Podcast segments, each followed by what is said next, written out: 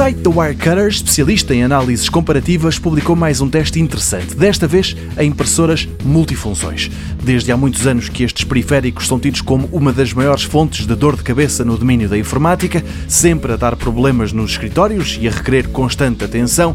Assim, este teste é para aqueles que ainda não conseguiram desenvencilhar-se do papel. E o site dá a entender precisamente isso quando tenta explicar porque é que desta vez a HP recebeu tantos louvores. No texto, o Wirecutter sublinha que o que se passa é que atualmente é HP quem fabrica as impressoras multifunções menos desapontantes. Repito, o site não diz que são boas, afirma apenas que são as que menos desapontam. E assim, a melhor ou talvez a menos frustrante de todas as tudo em um, é a HP OfficeJet 8720. O site louva pela instalação fácil, software estupendo, resultados nítidos e pelo preço dos tinteiros. Uma alternativa muito mais barata, mas que se prepara para sair do mercado, é a HP Envy 5540, ideal para quem não imprime muito.